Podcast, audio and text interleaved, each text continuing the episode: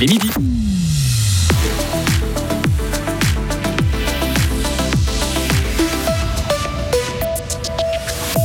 Fribourg-Gotteron se qualifie. Les Dragons joueront les playoffs cette année. Ce n'est pas pour rien que les hockeyeurs ont validé leur qualification aussi vite. Du basket avec Olympique qui enchaîne les victoires. Et puis en Valais, si vous avez prévu d'aller skier à la Tsuma, il faudra prendre votre mal en patience car la route est en partie fermée suite à un éboulement. Météo, demain quelques grisailles matinales, sinon bien ensoleillées. Dégradation mercredi soir. Lauriane Schott, bonjour. Bonjour Greg, bonjour à toutes et à tous.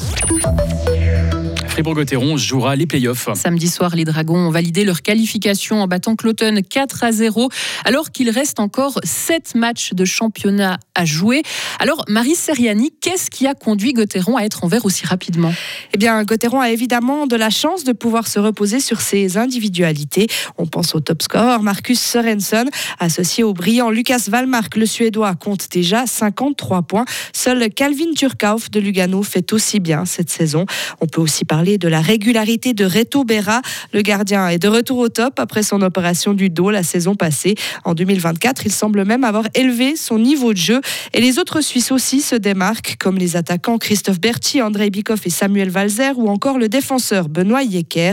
Mais les individualités ne font pas tout. Ce qui compte vraiment, c'est que tous les joueurs de Gotteron patinent vers le même but. On le voit sur le power play, le meilleur de National League. Autre avantage pour les Fribourgeois, ils sont poussés par une patinoire pleine tous les soirs, de quoi leur donner des ailes pour les playoffs. Et merci Marie. Actuellement, la National League est en pause. L'équipe de Suisse dispute cette semaine un tournoi de préparation en Suède. En Suède. Et le défenseur Benoît Yacker est le seul joueur de Gotteron à avoir été sélectionné. Le prochain match des Dragons aura lieu jeudi de la semaine prochaine à Tsug. Fribourg Olympique fête une 18e victoire en championnat, le 18e succès en autant de matchs. Les basketteurs fribourgeois ont battu hier Genève 80 à 69 et tout n'a pas été parfait, surtout lors du quatrième quart, mais Olympique s'en est sorti. Les fribourgeois ont su se regrouper, comme l'explique le joueur Arnaud Couture. C'est notre force depuis le début de saison. Euh, le, coach est, très bon par rapport à ça pour nous fédérer euh, autour de lui, autour de son système, autour de sa manière de jouer. Et pour nous, c'est quelque chose qui est capital parce qu'on est capable du coup de montrer un jeu collectif qui est, vraiment de, qualité. D'ailleurs, on le voit des moments où on le perd, ça se sent dans le jeu. Et quand on arrive à le récupérer, on revoit du rythme et en attaque et en défense aussi. Donc euh, voilà, encore une fois, c'est des choses qu'il faut qu'on continue à cultiver, continue à, faire encore et encore, encore mieux aussi. Donc ça reste de bon augure, mais on il y a encore des progrès. Et Olympique disputera son prochain match samedi à la salle Saint-Léonard. Les Fribourgeois joueront la demi-finale de la Coupe de Suisse contre Puy-Lausanne. Il n'y a pas que Marco Odormat et Lara Goudberami en Coupe du Monde de ski alpin. Il y a aussi le Suisse Daniel Yule qui s'est imposé hier devant un autre Suisse, Loïc Meillard en slalom à Chamonix. Le vainqueur a même écrit l'histoire. Il est devenu le premier slalomeur à gagner en étant 30e de la première manche. Écoutez ses impressions. Bon, je le vis assez bien. Moi, je, je veux dire quand même, c'est des, très beaux moments. Mais c'est des choses auxquelles, euh, en tout cas, moi, je pense pas trop euh, pendant. Moi, je, je, me focalise surtout sur les, émotions. J'essaie de, savourer euh, les records ou X ou Y. je regarderai tout ça le, jour où j'essaye de, de, de ranger les planches. Et la suite du programme en Coupe du Monde, ce sera un géant et un slalom le week-end prochain en Bulgarie, alors que les femmes seront en Andorre également pour les disciplines techniques. Dans le reste de l'actualité en Valais, la route entre Ride et Latsuma restera fermée pendant un bon moment suite à l'éboulement qui a eu lieu hier. Plusieurs mètres cubes de matériaux se sont effondrés, endommageant un tunnel. Vincent Pellissier est le chef du service de la mobilité du canton du Valais.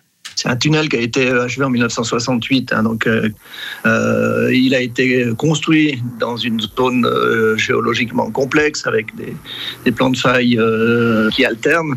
Et puis, bah, en 50 ans, la montagne a continué à bouger avec les phénomènes qu'on connaît, hein, qui s'intensifient avec le réchauffement climatique, le gel, dégel. Puis aujourd'hui, ben, on se rend compte qu'à des endroits de faiblesse, ce genre de choses peuvent survenir. Et au creux du tunnel, qu'est-ce qui s'est passé? On a un plan de faille euh, qui est parti avec un bloc qui s'est désolidarisé puis qui est tombé. Et puis euh, ce bloc euh, entraînant un autre bloc, il y a à peu près une dizaine de mètres cubes qui se sont affaissés d'un coup dans le, tunnel.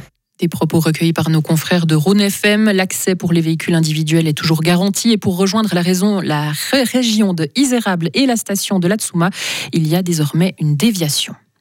L'incendie qui a fait trois victimes il y a deux semaines dans le canton de Lucerne est dû aux ordures ménagères. C'est là que le feu a pris avant de se propager à l'ensemble du bâtiment.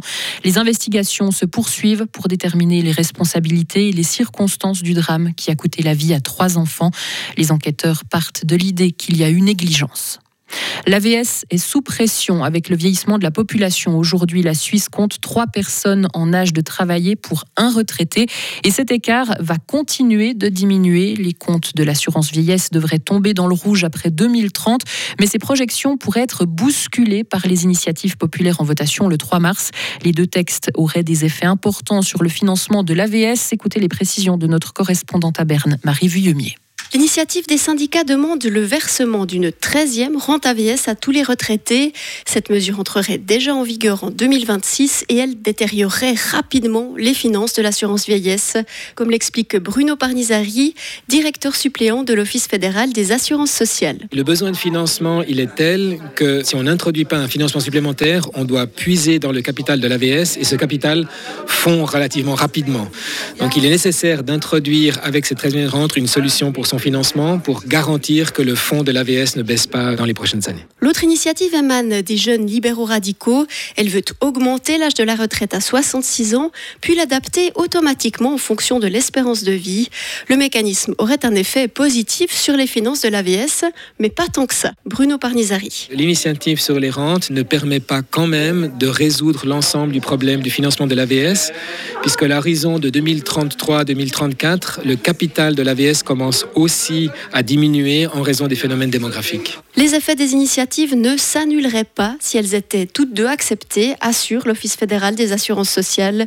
Et une réforme de grande ampleur sera de toute façon nécessaire pour assurer l'avenir de l'AVS à partir de 2030. Et la population votera le 3 mars sur l'initiative pour une 13e rente AVS et sur l'initiative pour augmenter l'âge de la retraite.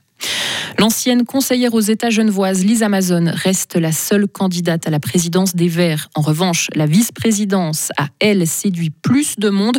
Au terme du délai de candidature, trois personnes se sont annoncées intéressées à reprendre cette vice-présidence. Et c'est le 6 avril prochain que l'Assemblée des délégués choisira les membres de la présidence du parti. À Genève, les enseignants du cycle d'orientation sont en grève. Ils protestent aujourd'hui contre une mesure du Conseil d'État qui veut augmenter leur temps d'enseignement de deux périodes dès 2027.